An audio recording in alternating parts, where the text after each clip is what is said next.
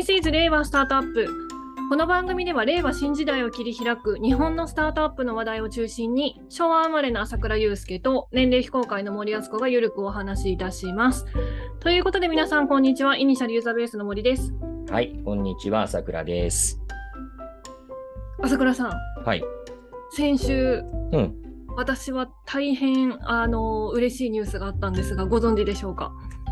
え、嬉しいニュース、はいあれ、あの、ジャパンスタートアップファイナンス公開できたってこと？世界。おお、当たった、よかった。世。界。ちょうどあの皆さんはご覧いただけないんですけど私のこのオンラインの背景も、あこっちか、うん。もうその表紙が あの出てる今、我々二人の話してるね。リモートの背景ってことね。そうですそうです、はい。い皆さや、お疲れ様でした。お見せできないんですけどはい、うんこちらが、えっと公開になりましたはい。おめでとうございます。気合入ってるもんね、これ。はいめちゃくちゃ気合を入れておりましてはい。あのーこの話をしてもいいでしょうか？最初アイスブレイク的に。どうぞ。ありがとうございます。はい。このジャパンスタートアップファイナンスはですね、あの年2回あの、うんうん。公表をしておりまして、うん。えっと、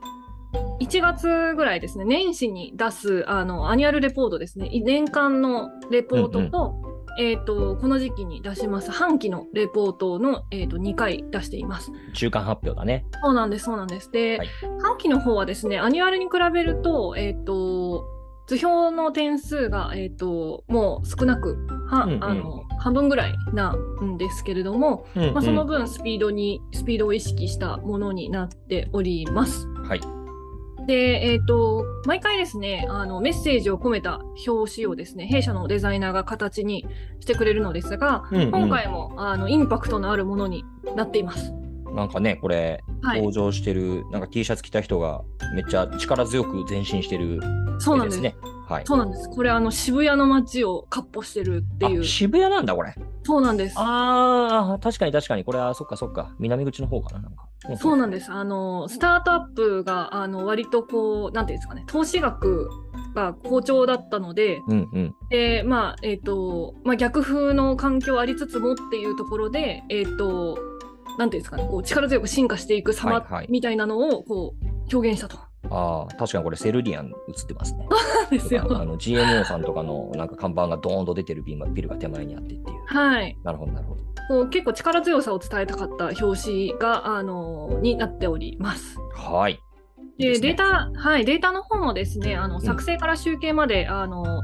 我々のチームでやっているんですけれども、はい。まあ、そこのところのオペレーションですね、もう早く正確に誠実にを心がけておりまして、うんうん。このレポートの最大の特徴が非常にこう読まれる範囲、用いられる範囲が広いということがあります。そうだよね。そうなんですよあの個人の方々の興味、単純な興味から、えー、と政策、まあ、うんあれですよね、こう行政機関の中、うんあるいは、えー、と本当に何ですかね、プライム市場に上場されているような、えー、と大きい会社の意思決定の場に、はいえー、とこうこう使われていたり、まあ、あと国内外の主要メディアで、えー、と引用されるなど、本当にこう、はい幅広い方々、用途で用いられるものなので、まあ、結構、緊張感を持って毎回あの作っているものになります。まあ、責任重大ですよ。責任重大ですよ。本当毎回震えながら出してますけれども、うんうん。はい、今回もあのこの震えながら、えー、と出したあもの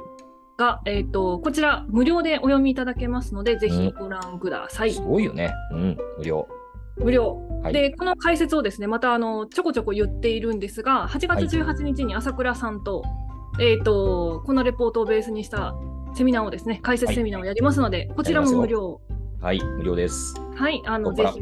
参加ください。はい。お願いします。そうなんです。えっと、このニュースを話しちゃったんですけど、まあ、あと8月1日にですね、スタートアップ担当大臣として、あの山際再生、えー山際経済再生大臣がですね、えっと、任命したというニュースもありましたね。はい。あ、ありましたね。あ、そうかそうか。それが先週なそうなんです。よ。8月1日、そうなんですが、まあ、こちらですね、まだちょっとこう、まあ、具体的な策とかね、あのーまだこう、あまりこう出ていないという認識なので、まあ、うんこれ、どんどんあの出てきた段階で、またこのテーマとして取り上げられればなと思っております。うん。了解です。はい、ということで、今週の気になるニュースでした。はい。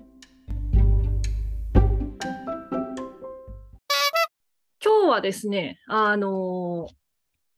初心に帰ったテーマを一つ。話したいなと思っております。はい。なんでしょ VC って何、う。おお。VC って何？なるほどベ。ンチャーキャピタルって何というところで、えーはいとベンチャーキャピタルのマネタイズとそのお仕事っていうところに、えをテーマに話していきたいと思っております。はい。で、えっと、なんか我々こう VC 投資、VC 投資とかって言ってるんですけど、うん私とかはあの投資をしたことがないので、うん。じゃあ明日から森さんの VC ファンド作ってって言われた時に作れないなって思ったんですよね。ああ、なるほどね。そう、何していいかがわかんない。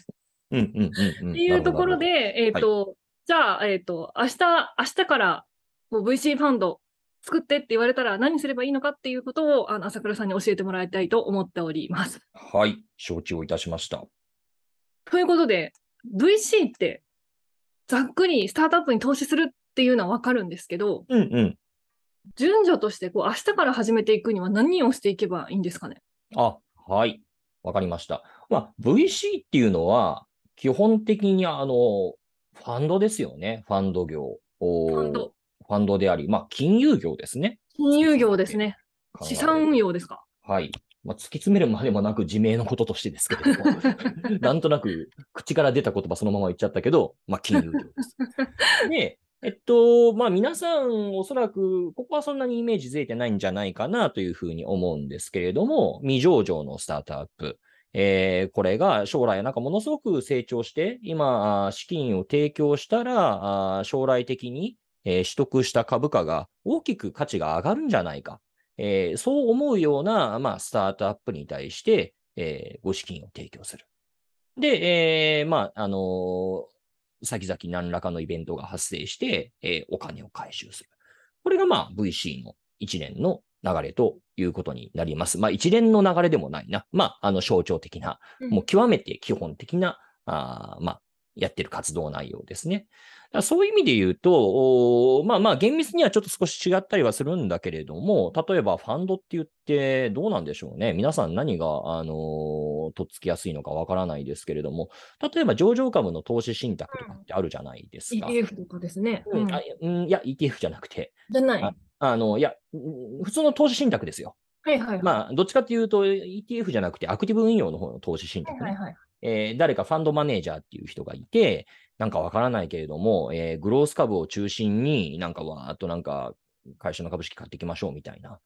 えー活動で、まあ日々し市場場で売り買いして、えーあの、なんていうの？リターンを稼いでいくみたいな。まあなんかそういった投資信託がですね、えー各、まあ証券会社さんなんかで、えー発売なさっていると思いますけれども、えーこういった、まあなんだろう、ファンドと、おまあ原理原則は一緒ですよね。基本的には一緒です。です。で、えーまあ、そこはそんなにイメージ難しくない。まあ、ちょっとファンドって何という方はですね、えー何をご参照いただければいいのかわかんないけど、またちょっと別途お調べいただきたいと思うんですけどね。まあ、何にせよ、まあ、本当に基本の基本の基本の原理っていうのは、まあ、いわゆる、そういった投資、アクティブ運用型の投資信託ファンドとかと、まあ、変わらないです。ものすごく基本的な。で、えっと、まあ、スタートアップの話をしているとですね、基本的に、あの、なんて言うんでしょう。まあ、主語がスタートアップになるというか、スタートアップの視点で、えー物事を考え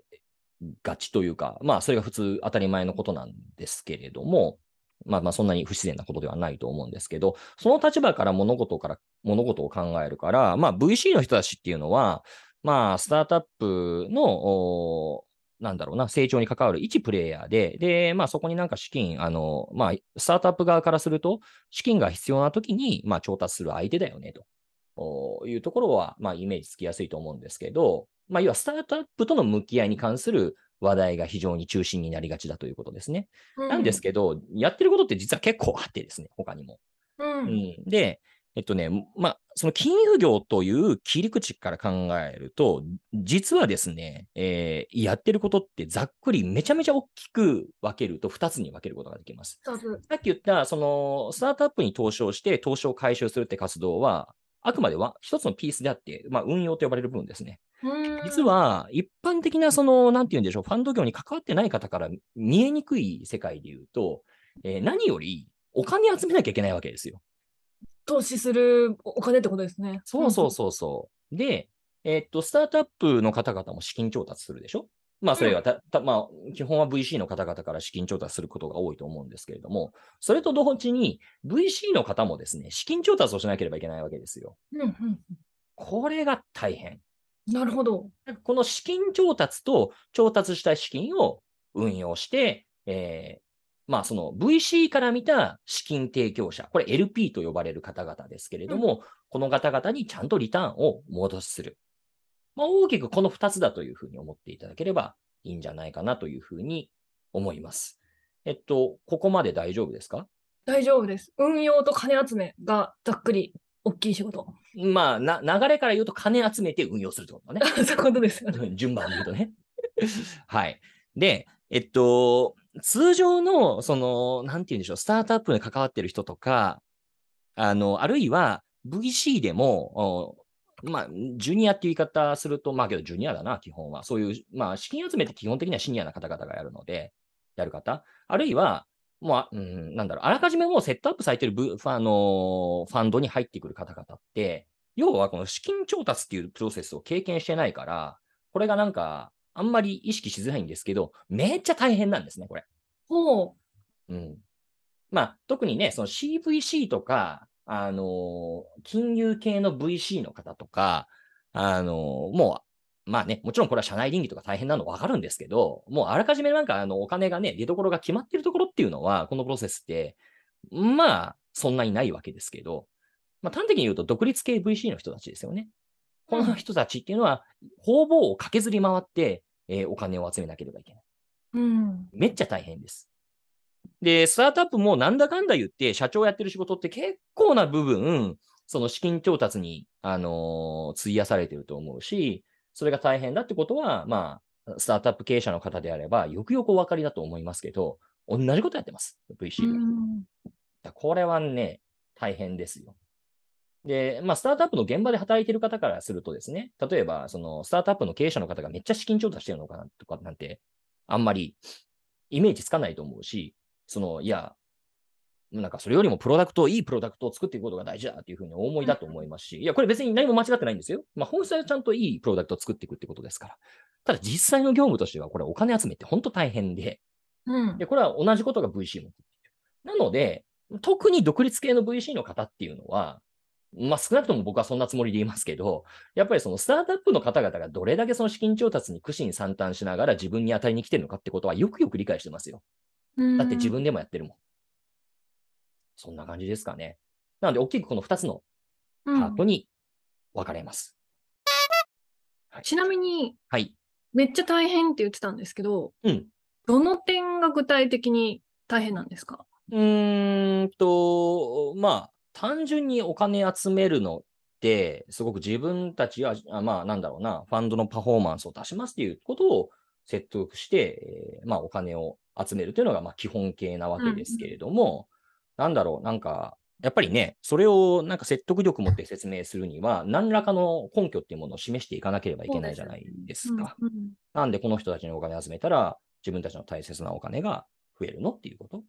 だそういった人たちをどんどんどんどん、あのー開拓していくのが大変。で、なおかつ、これ以前にも、あのー森さんとのこのポッドキャスト、VC でお話をしたことがあると思いますけれども、要はその LP と呼ばれる方、これはつまり VC に資金を出資される方ですけれども、方々ですけれども、まあこれが日本の場合そんなに多くないと。まあうん VC というのが一つのうんアセットクラスっていう風な言い方をしますけれども、金融商品としてうんあんまり確立していない。で、えーまあそれを何とかしなければいけないっていうのが、まあ VC 業界を挙げて今取り組んでいることではありますけれども、うん、まあまだまだ足りないわけですよね。であるがゆえになかなか日本のスタートアップにお金が回らないっていう話もあるわけですけれども、おまあそもそも資金供給者がまあ少ないから、あそこからお金集めるのが大変であると。えーこれが1。うん。まあ、これはね、別にどこのファン、独立系のファンドやろうとしてもきっと同じことだと思うんですけれども、あの VC に限らずね。まあ、けど何らかのその自分たちはトラックレコードがありますとか、あの、示すものが必要で、で、当然ね、えーまあ、例えばの話も、本当に初めて VC 作るっていう方々からすると、いや、なんか君たちすごいトラックレコードあったらいいと思うんだけどさ、あの社内説明つかないんだよって言われたときに、いやいや、そのトラックレコード作るためにファンド作んなきゃいけないんですよ、みたいな。いや、まさしく循環構造今同じになるわけでしょし。だからこの解けないパズルをどうやって解いていくかみたいなことが第一になります。うん、で、あと、若干ややこしいのがね、あのー日本のスタートアップ、今申し上げた通り、ピュアに投資をする LP の方の数があんまり多くないということもあって、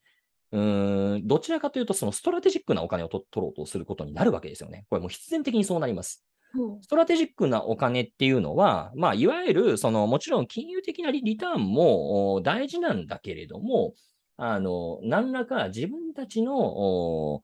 まあ、なんて言いますか、事業に何らかのおフィードバックがかかる、シナジーがかかる、えーそういった出資先を求めてるっていうことを大抵みんな言うわけですよね。で、まあ、僕は、あの、別に、まあ、すまあ変な話、僕もミクシーの時そういう発想で、えーいろんな VC さん結構6本ぐらい出資したんじゃないかな、ミクシーから、僕の時に。あの、出資をしてましたし、その気持ちは会社側から見た時によくわかるわけですけれども、わかると。なんだけど、なんだろうな。んで、別にそういった投資家の方々がいらっしゃることを決して否定するわけではないんですけれども、過剰にこういった投資家がが中心になってしまうと、なんだろうな。本来の純粋なファンド運用業というよりは、まあこれグラデーションですよ。色合いがそれ濃すぎると、どちらかというと、ファンド出資者に対するリサーチ業、コンサル業みたいになっていくわけですよ。言ってる、言ってる意味わかりますかね？うんうんうんいや、本当に極端な人になると、僕はもうこれは、あの、なんていうか、やめた方がいいという思ってますけれども、いや、うちはなんかもう、フィナンシャルなリターンなんか期待してないんです、みたいなことを言う投資家の方っていいるわけですよ、LP の方。うちは事業会社だからって。で、えっと、僕はこれ仮に事業会社だとしても、その発想はとても危険だと思うし、もう極端な言い方すると僕、全館注意義務に引っかかるような発言なんじゃないかなと思うこともあります。ので、えーそれが事業会社として正しい、別に金銭的なリターンなんか追ってないんだっていうのは一見正しく見えて、えー私はもう端的にものすごく間違った発想だと思っていますけれども、安藤を取ろうとするのであればいいんだけどね。ただ、いずれにせよ極端にそういった方向に触れている方々に対して、えーサービスを提供するってなると、別に金銭的リターンを、えーなんだろう、出したところで、まあ、評価されないわけだから。だからまあ、純粋な金融業、ファンド業という、して、なんかリターンを追おうという姿勢から、あちょっと乖離することになりますよね。うんうんで、これは、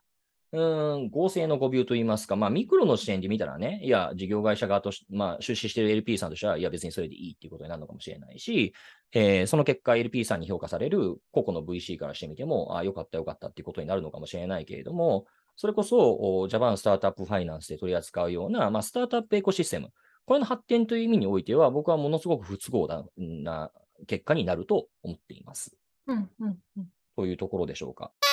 ちょっとあの、込み入って話をしてしまいましたけれども、お金集めの部分ってそんな部分で、えっと、少し運用側の話もしていいですか？お願いします。はい。で、運用側、これはね、あの、割と皆さん、あの、イメージつきやすいんじゃないかなというふうに思うんですけれども、えー仕事内容としてはですね、まあ、ざっくり言って、えーいわゆるソーシング、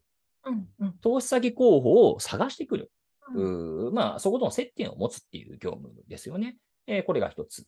で、えーまあ、ソーシングして、まあ、実際その資金調達をしようとするスタートアップの方々とお話をして、で、えーっと、まあ、初期的に話をした上で、これはもうちょっと突っ込んでみた方がいいぞっていうふうなあー判断になると、まあ、いわゆるデューデリジェンスっていうものが走るわけですよね。うんえーこの会社に投資をするのが妥当なのか、成長するのがどうなのか。で、えー成長するのはあそうだなというふうに、えー思う一方で、えーなんだろう、あのーまあ、その、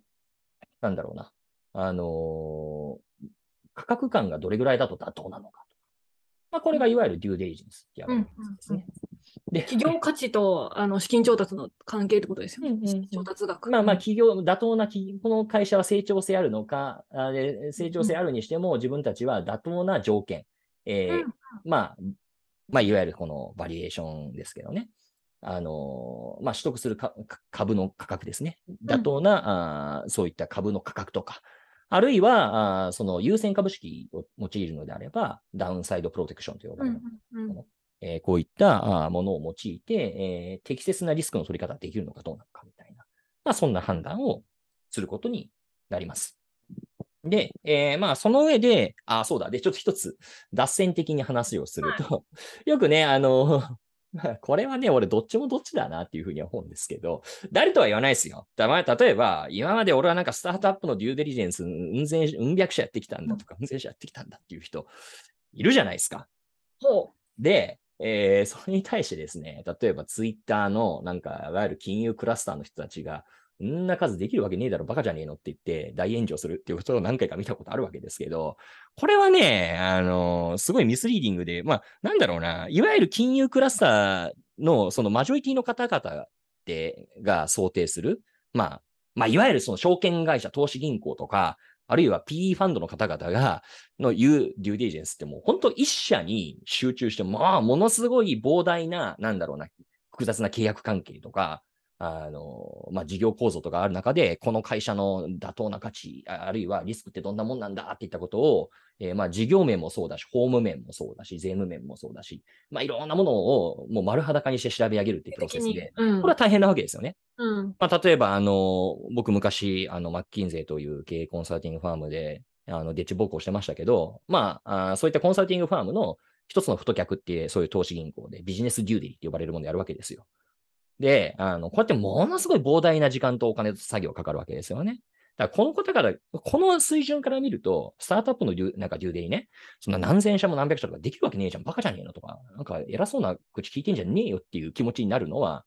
まあわかる。一応そっちやったことあるので、しんどいよねと。そんなできるわけないよねと。で、一方で、そのスタートアップのデューデリって当たり前ですけど、もう、いやそもそもね、これ本当にアーリーとかだと、別に調べるほどのものってないわけですよ。そうですね。あの、だってね、設立から多分数年ですもんね。そうそうそうそうう。んチームだって小さいし、事業だって30人以ね。ね。そうそうそう。投資家の数とか、お客さんの数も限られてるから、契約関係なんかも限られてるし一。瞬ですよ。資産っていう資産も。そうそうそう。バランスシートもね、母外資産がとかって言ったとこ、母外債務がって言ったところで、いやいや、母外も何もそもそも BS なんもないですみたいな。感じとかねそうそう。だからまあ事業も別に仕上がってるわけじゃないし。で、うんまあまあ、まあ、それプラスどっちかっていうとね、外部環境のお部分とかね、あのどどっちかっていうとマーケットサイドのことをより調べたりすることもあるわけですけど、まあまあ、やることないわけですよ、そんなに。分量で言うと。まあもちろんもちろん一個一個のところはね、真剣に突っ込んで話して、で、なんだろうな、まあある種、この経営者は、あの本当に信頼に足る人物なのかみたいなところを突っ込んでみるってこともそうだと思いますけど。まあ、それも踏まえて、えっと、なんていうんですかね。まあ、やることそんなないわけですわ。な。うん。で、ある種、それをデューデリジェンスって言ったりしてるわけですよね。なるほど。そう。だから、その、もう、そもそも言ってるものが全然違って、うんうん。まあ、なんでしょうね。デューデリジェンスって要は適切なプロセスってことですから、なんだろうな。うーん、慎重な。まあ、だからまあ、確かに、スタートアップでいろいろそういう投資検討するのも、まあ、DD っちゃ DD だし、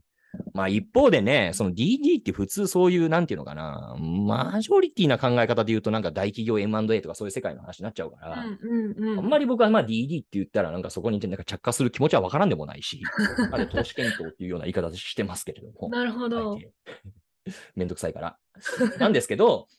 まあまあ、ごめんなさい、だいぶ脱線しちゃったけど、言ってることが違うんですよっていう話ですね。で、えっと、ごめんなさい、話が長くなっちゃったけど、まあ、ソーシングで投資検討先を、えー集める、アプローチするっていう部分があって、その中から、これはって思うところをデューデリジェンスっていうのがあって、デューデリジェンスないしは投資検討するっていうのがあってで、その中から、まあ、さらにそれをかいくぐった人たちを投資委員会っていうところに当ててですね、通常は。投資委員会。投資委員会。まあ、これは意思決定機関です。ほう。うん。なまあまあ、てまあ、通常どの VC も投資委員会というものがああるケースが多いんじゃないかなと思うんですけれども、まあ、あの、まあ、GP の人たちが集まって、もう正式に、いじゃあ、投資するかどうかというのを決める。で、これ決め方はいろいろパターンあります。まあ、全会一致ってところもあれば多数決ってところもあるし、あと中には本当にもう一人でも GP がやるって言ったらやるっていう会社もあるって聞いたことあります。そういう VC があるっていう。GP っていうのは、えっと、運用するうん運用会社。そうそう、VC の、なんていうのかな、あのー VC 側でファンドを運用する人ですね。人ですね。えっと、これ人って言ったけど、これが個別具体的な自然人であることもあれば、あーそうじゃなくて法人格である場合も多いし、まあ、日本の場合はまあ通常法人格であるケースが多いかもしれませんねうん。株式会社が GB であるってこともあります。で、その中で、えー、まあなんだろうな、あそういう意味で言うと、その GP である会社の中で、えー、それを意思決定する権限のある人が3人とか5人とかいて、そこで、この人とこの人と、まあ、協議をする、まあ、これは投資委員会。うん、この役職以上の人とか、そういうこと。そうそう、う。ん、まあまあそうですね。まあ、それは何かしらその会社によって、会社とかファンドによって、えー、まあ、決め方があるんじゃないかなと思います。で、投資1回で意思決定して、で、それで投資するようにしていこうってなったら、まあ実際投資の実行を行い、えー、まあそこからですね、まあいわゆるその、まあモニタリングって呼ばれるようなプロセスが走るわけですよね。モニタリングないし、まあ人によってはハンズオンって言ったりするわけですけども、投資した会社をじっと見ると。うん、で、まあ、あの、なんでしょうね。その過程で、えー、何かそのスタートアップに、いやいや、もっとこうした方がいいと思うよっていうようなアドバイスとか、あこういった人紹介するよっていうような、まあそういったサポート機能を追うところもありますし、まあ逆に、あの、まあ、まあ、なんだろうな。いや、特段そういうことはしなくて、えー、適切に、えー、取締役会とか、あの、投資、あの、なんだろう、事業運営がなされてるかっていうのを、まあ、モニタリングしてるっていうところもありますし、まあ、あの、このね、濃度の違いをとってハンズオンって言ったり、ハンズオフって言ったりする人もいますと。うん、うん、で、まあ、なんだろうな。まあ、無条件に大体みんななんかね、やっぱりあのー、お金はお金なので、なかなかその、なんだろうな、お金自体って別に差別化要素何もないじゃないですか。うん、で、あるがゆえに、まあ、やっぱり投資家サイド、VC サイドとしては、スタートアップに対して自分たちの魅力づけをしていかなければいけないから、自分たちはこういった領域のセクターの知見がありますとか、こんなハンズオンができますみたいなことを言う投資家っていうのは多いですよね。あるいはまあ CVC さんだったら、うちの、まあね、もともとやってる会社とこんなシナジー創出、うん、なんか事業連携、協力ができますみたいな、まあそういった点をアピールなさるという。まあまあ、そんなことをしますし、うん、まあ逆に、あいやもうしないよと。じゃあもう基本的にあの邪魔しないってことが価値だからみたいなことも言う方もいると。うん、まあ、えー、ですね。で、やっぱりスタートアップの方ってやっぱりどちらかというと、お金がこんだけ普及してくると、よりプラスアルファの価値って何なのみたいなところに目が向きがちで、別にまあそれ自体はなんか、あの、なんだろうな、あの、自然なことだと思うんですけど、これってね、なんかまあ、ものすごいその、その時々の景況感によって、企業家側の見る目も変わっていて、要は僕がやってた、それこそ2010年とか11年の頃これジャパンスタートアップファイナンスでももうそろそろなんだろう、年数として切れてる頃かもしれませんけど。はい、切れてますね。はい。切れてもうたかとうとう、僕もそんな太古の異物になってしまったのね。お金ないからさ、その頃。ないですね、全然ない。あのお金ないから、もうなんか本当出してくれるだけで神様、仏様みたいな時代ってあったし。うんうん、まあね、お金溢れてくると、んで、何やってくれんすか？投資家って言うけどさ、みたいな。で、なんかそんないろいろやってくれてんだったら入れてやるよぐらいのスタンスになることもあろうかと思うし、まあこれも受給ですよ、単純に。なんですけど、まあまあ基本はまあそうですね。まあ本質的には VC のやることって、えー、まあ今スタートアップと VC の接点の話をしましたけど、主眼は基本的に LP に対する仕事なんですよね。サービスなんですよね。そのためにいい会社に投資をしてリターン出しますっていう、もう純粋な金融業なので。で、それをうまくリターン出すために、まあ、スタートアップに対してこんなことできるよ、あんなことできるよっていうアプローチ、いわばなんかコンサルティングみたいなことできるよってことを言うわけですけど、まあ、本来の価値っていうのは実はそこではない。で、これを、なんだろうな、勘違いして、めちゃめちゃ完全に勘違いしちゃうと、結構その VC で働く人間としてもちょっと後からあれっていう違和感を持ったりするってことは、まあまああるかなっていう気はしますよね。もちろん、あの、どちらも大事なんですよ。うん。対スタートアップの向き合いってことも大事なんだけど、なんというか、本質的に大事なことは何かっていうと、別にこれいい悪いじゃなくて、これもう、うん、金融業だから。うん。で、えっと、ことをややこしくしてるのは、本来金融業なんだけど、金融業としての機能を求めない LP さんもいらっしゃる。というか、うん、むしろ日本だとそっちが中心だったっていうことで、えー、いろいろ歪みが生まれてんじゃないかなと私は思います。ちょっと言い過ぎかもしれないけど。で、えっと、ごめんなさい。最終的にこのハンズオンやって、えー、で、その結果、スタートアップ、投資したスタートアップが成長してくると。で、えー、これが IPO することもあれば、M&A されることもある。で、まあ、やっぱり多くの場合はね、やっぱりスタートアップの場合、リスク高い事業だから、うまくいかないっていうことも多くあるわけですけれども。まあ、こうやって IPO なり、M&A によって出資したあ金額っていうものが、まあ、リターンとして返ってくると。いや、わかんないですけどね、その、もともとのファンドのサイズがなん、まあ、なんかわかんないけど、なんか50だったとして。50が、まあ、100になったら、その差分の50っていうのが、もともとの LP さんに返されて、えー、そのうちのごく一部が、あその VC 側、あまあ、GP ですね、えー、GP の VC を運用している GP の人たちのインセンティブとして支払われるという、こういう構造になっています。二、うん、つ質問があります。どうぞ。一個目は、うん、えっ、と、お金集めるじゃないですか。うんうん。例えば、えっ、と、3億のファンドを蘇生したとします。はい。3億お金集められた場合に、それって3億丸々運用に回るんですか、うん、はいはいはい。それが質問し。はい。はい。2個目が、うん、はい、えっと、スタートアップ側から見ると、えっと、うん、投資家って株主だから、えっと、まあ、末永くお付き合いをしていくために、あの、うんうん、スタートアップの状況、さっき言ったみたいに、こう、定期的に報告するみたいなことが発生するじゃないですか。はい。で、えっ、ー、と、VC 側はお金預かっているって、そこの LP に対してのサービス提供者っていう話があったので、はい、多分同様に、えっ、ー、と、LP に対しても、こう、なんか、しかも、なんていうんですか、一回お金預かって、しかもそれってファンドの運用期間って大体10年ぐらいなんで、はい。10年の間、こう何もしないとかはないと思っていて、はい。はい。具体的に LP とのコミュニケーションってどういうことをされてるのか？あ、はい。え、大変いいご質問です。さすが森さん。え、そうですか？まず、えっと、最初のご質問ですけれども、調達した、えっと、さあの、お金がね、フルフルに、えー、投資に回されるかどうなのか。えー、これはですね、えー、答えから言うと、フルフルにはあ出資されません。何？で、まあ、さっき3っていうふうに言ってくれたけど、ちょっとまあ、もうちょっとわかりやすく、じゃあ10としましょうか。はい。10となったうちに、仮にね、あの、10億ファンドあるんだけど、10丸々投資しているとですね、結果、その VC を運営してる人たちってどどうやって食っていくんだっけみたいなそうなんです。あの、持ち、持ち出しが、あの、10年後のこう成果っていうふうになったときに、うんうんうん、この間の諸経費だったり、うんうん、それが持ち出しなのかなって今。そうそうそう。だから他の事業やってるとかね、死ぬほど金持ちな人だってあればいいんかもしれないですけど、そうじゃない、通常の人たちってもう無理じゃないですか？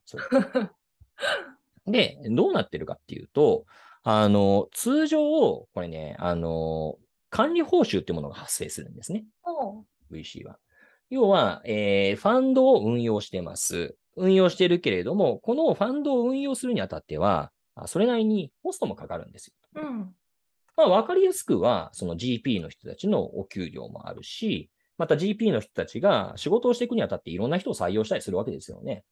まあ、それこそ、その、なんだろうな、スタート、キャピタル、若手のキャピタリストを採用したりだとか、あそれこそ、その、スタートアップに対するサポート機能みたいなものを担ってくれる人を採用したりだとか。あと当然バックオ、VC だってバックオフィス業務なんてあるし、あの、業法的にね、いろんな届け出とかを金融庁、当局にしなければいけないし。あと、まあ、オフィスだって多分借りるよね。まあ、最近だとちょっとどうかわかんないけど、オフィスだって借りるでしょうし、あと、これね、ちょっとどっちの、あの、なんだろうな、場合によってはちょっと別枠で負担ということもあるんですけど、あのまあ、いろいろ費用はかかるわけですよ。デューデリジェンスするにあたって、ちょっと弁護士の先生におね、あの、ちょっと一部お願いしたいなとかね。はい。で、そういった費用一体どうなってんのって話あるわけじゃないですか。うん、で、これは、えー、実は、そのファンドの、えー、お金の一部が、えー、そういった用途に支払われるような、そういった構成になってます。で、これ具体的にはですね、あの、一般的には、ベーシックな形としては220と言われます。220。2と20。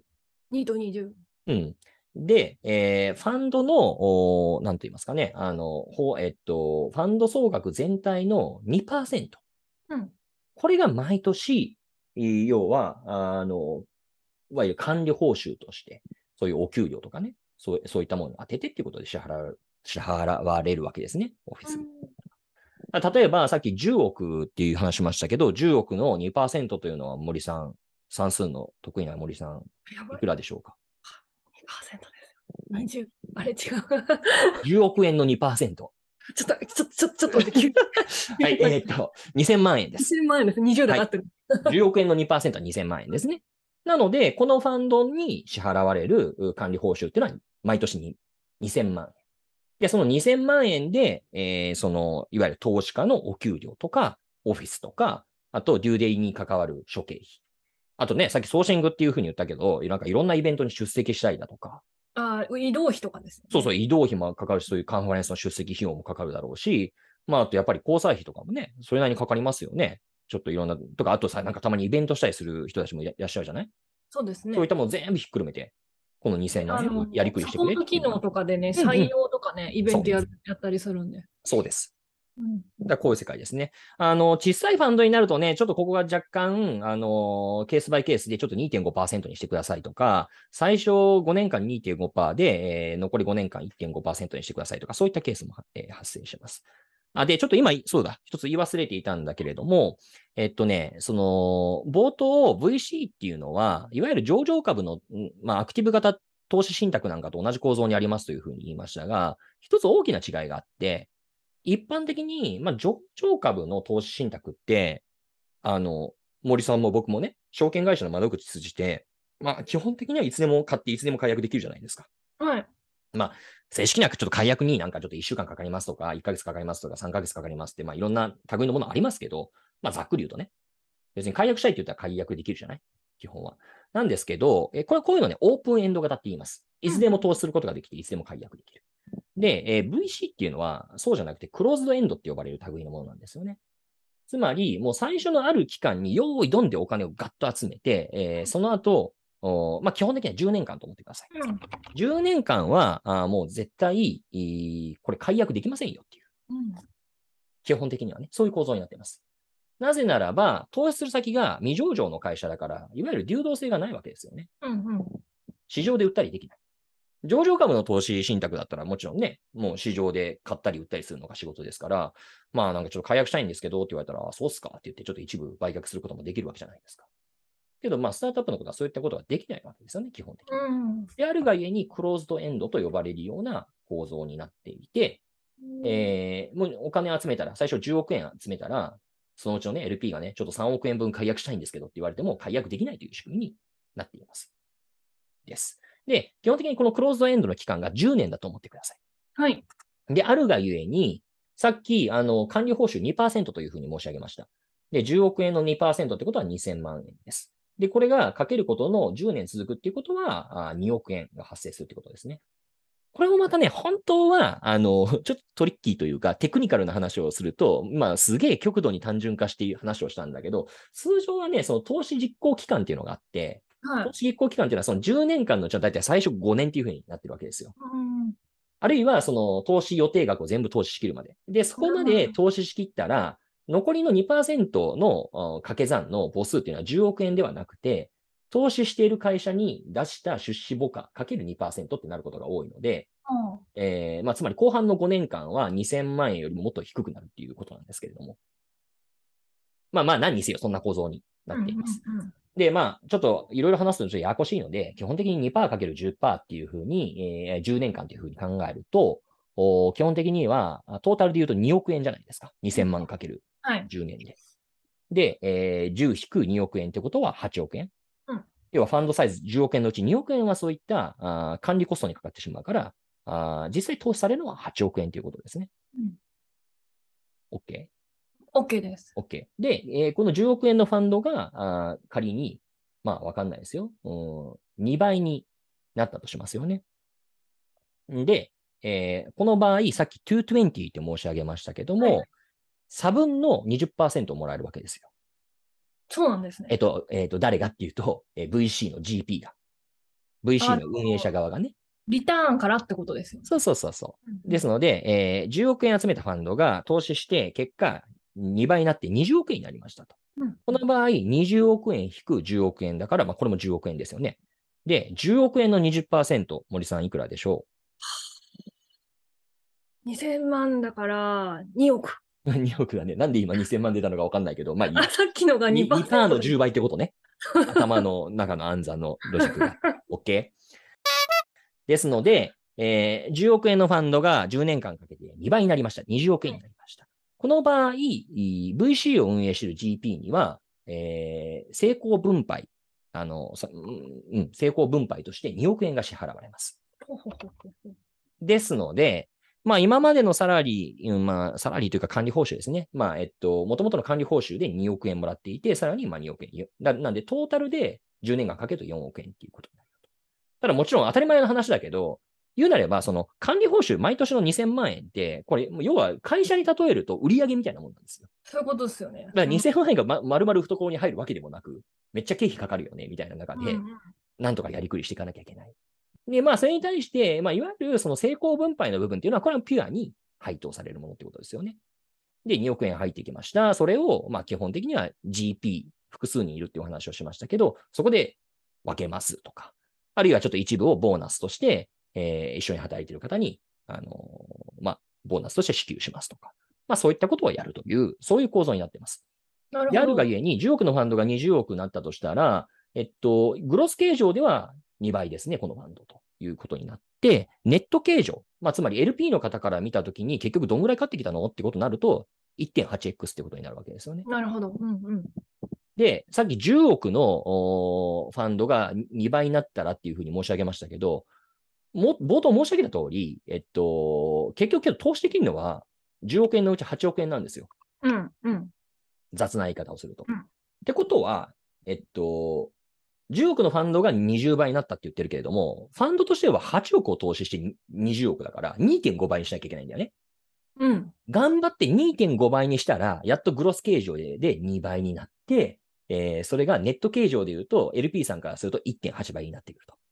で、1.8倍で、まあ満足してくれたらいいんだけど、いやいや、ネットで本当は3倍は欲しいよね、とかいう LP さんだったりだとかすると、まあ VC なんだからそれぐらいのなんかリターン期待してるんだよってことになると、まあ、もっと頑張んなきゃいけないですよね。もっと頑張るか、わかんい。ないですけど、管理報酬手数料を引き下げるのか わかんないですけど。あー、まあ、それもあるっちゃあるんでしょうね。あるあるでかいファンドになってきたらあり得るし、そうなんだん。あり得ますね。すごいサイズ。まあ、あんまり聞かないかな。僕もあの、うん結構、あのー海外のかなりバカでかい VC に自分でも投資したりとかしてるんですけど、まあ LP の立場で。はいはい。あんまり見たことないですね。うん。うん。まあ、回んなくなっちゃいますよね。それすると。うん、うん。うんうんうんなるほでど。金融業として見たときにね、あの、あくまでインセンティブ構造としては、やっぱりその、なんて言うんでしょう。ピュアな投資家、あの、金融的な目線でのリターンを期待している LP さんからすると、この、さっきね、10億円が20億円になるっていうのがさ、まあ30億円とか40億円になったらいいわけじゃないですか。うん。で、えーその場合、えっと、LP と GP のインセンティブが完全に合致するところは成功分配なわけですよ。なるほど。えー投資家さんに対するリターンが大きくなる。うんうん。結果、あーまあ、その、なんだろう、ファンドを運用している GP たちも、えー成功分配が多くなるから儲かる。これがまあ、ピュアな金融業に徹した時のハッピーなストーリーですよね。なんですけれども、ここそんな期待してないんだよねっていう投資家さん中心になると、うん、まあ別にそこをね、なんか、なんとかするってよりも、むしろ、なんだろうな、あのー LP さん的には違う要素を期待するわけですよ。うんなんかいろいろなんかリサーチレポーティングしてくれとか、なるほど。なんだったらちょっとなんかイベントやってくれ、うちの CVC の手伝いしてくれ、えー、なんか、なんだ、なんだったら人材研修やってくれとか。そういうことになってくると、どちらかというとですね、なかなかその、どうしても運用する側としても、まあ、究極おお客さんなので、お客さんがリターン求めてないのかってなると、まあ LP って要は GP からしてみるとお客さんじゃないですか。うん。お客さんがそんなリターン求めてないのこれ金融業なのにってことになると、うーん、そこにインセン、なんかなんだろうな、頑張ろうっていう、モチベーション、インセンティブよりも、えーまあ、違うところに頭が回ってきて。で、結局構造としては、管理報酬がメインになってきたりすることっていうのもあるわけですよね。そういうことですよね。そう。で、管理報酬を太らせようとすると、おどんどんどんどん、えーファンドサイズを大きくしていくっていう、そういうインセンティブが働くということです。そうなりますよね。大きければ大きいほど。そう。で、えーその結果何が起こるかっていうと、うんおいやまあ、これ、もちろんね、今言ってるのはものすごく極端な言い方ですよ。うん極端な言い方をしていますけれども、どちらかっていうと、そういった LP さんに対する、まあ、御用聞きみたいなところがメインになってきて、えー2%の管理報酬で、えー食っていく、なんていうか、リサーチ業者、コンサルティング業者みたいになってしまいかねないわけですよね。で、えーその20%の分、まあもちろんとはいえね、みんな求めてるんですけど、あでなのであくまでこれグラデーションの話ですよ。うんなんだけれども、そうだな、すまあ、なんだろう。例えば、より多くの情報を LP さんに提供しようとしたときに、なるべく多くの会社に入っといた方がいいみたいな、そういう発想になってきて、なるべく社数増やせとか。で、入るためだったら別にバリエーションは多少犠牲にしてもいいみたいな。うんうんうん。これあくまでなんか個別具体的にそういった会社がいるっていうことを言ってるわけではなくて、そういう構造になってしまうっていうことを言ってるインセンティブのそうインセンティブ構造が変わるとっていうことですそうよね。。で、ファンドって一回やったら終わりじゃないから、これ繰り返しゲームなんで、何回も何回もやっていくわけですよ。で、その時に当然、まあ要はさ、普通の商売でも、えー新規顧客を開拓するよりも既存顧客を、えー確保する方がいいよね。いいです。いいよね。だから、その既存顧客、まあ、つまり今の LP さんの関心を買うような行動をやろうという、そういうインセンティブ、動機づけが働いて、で、次のファンドでもまたその人たちからお金を引っ張りたいと思うわけじゃないですか。うんうん。だから、なんだろうな。結果、その、ピュアに、あの、リターンを大きくしようというインセンティブとずれるようなことが発生してくるわけですよ。うん。で、まあ、これが、なんですかね、そういうストラテジックな方々が中心になった時の合成の語ビューですよね。なるほど。で一方で、まあ、ピュアな金融の人たちっていうのは、まあ、LP さんっていうのは、まあ、よりなんだろう、じゃあトラックレコードどうなんだみたいなことをやっぱり中心に議論することになるわけだから、うんあーなかなか初期の段階ではそういったところがお金を引っ張れないと。であるがゆえに仕方ないから、まあ、ある種ストラテジックなところから引っ張りがちになるんですけれども、ただずーっとそこはね、ややっていくと、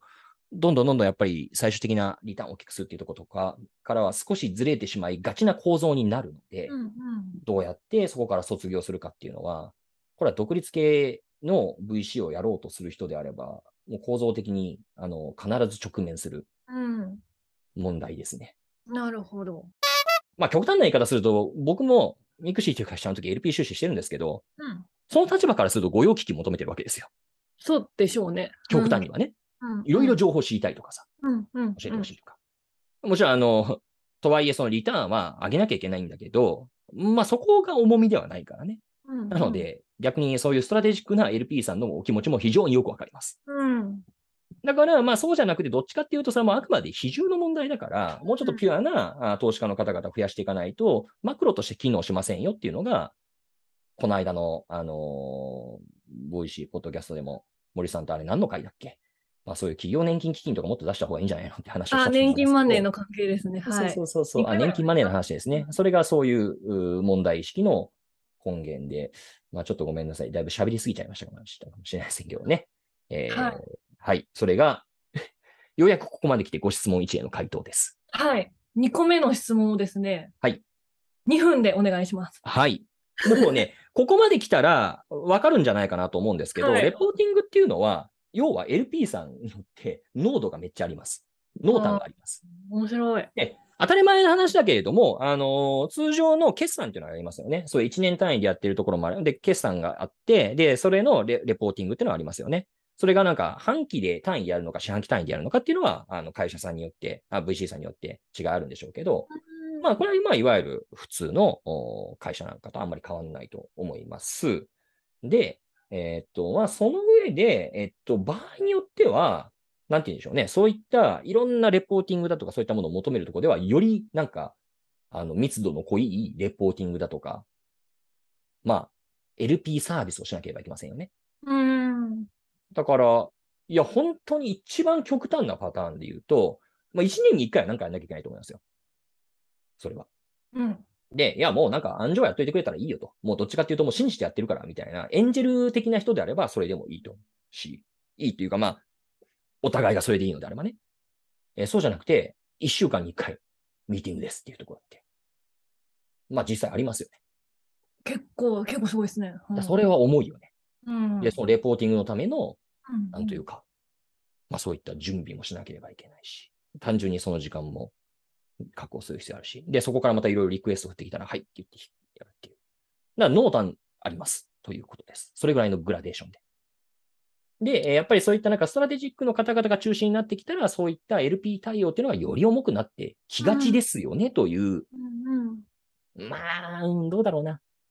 ピュアに金融的な人たちは、それはそれでまたちょっと違ったある種の IR をやんなきゃいけないっていうのもあって、厳しい質問を求めてまあ、ちょっとそれは今のは若干語弊あったかもしれない。今言いつつそうか。うん。あの、金融的な人であれば対応必要ないって話は全然ないですけど、まあ、うんちょっとまあ、よりち違ったものを求められがちですよね。違った頻度で。かりました。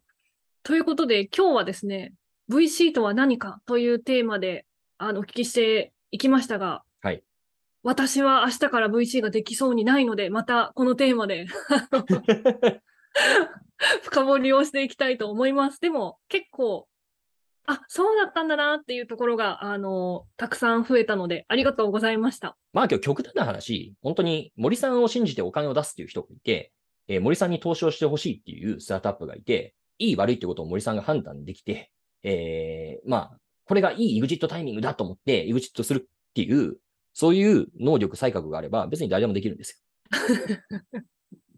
でそんな、そんな複雑な話じゃないです。実は。そうですか。はい。でもいろいろ大変そうだなってお話を聞いてて思いました。はーい。はい。ということで、皆さんも VC の仕事に興味を持ったり疑問を持ったら、ぜひあのコメントで教えていただけると嬉しいです。ということで、本日は以上です。ごきげんよう。ごきげんよう。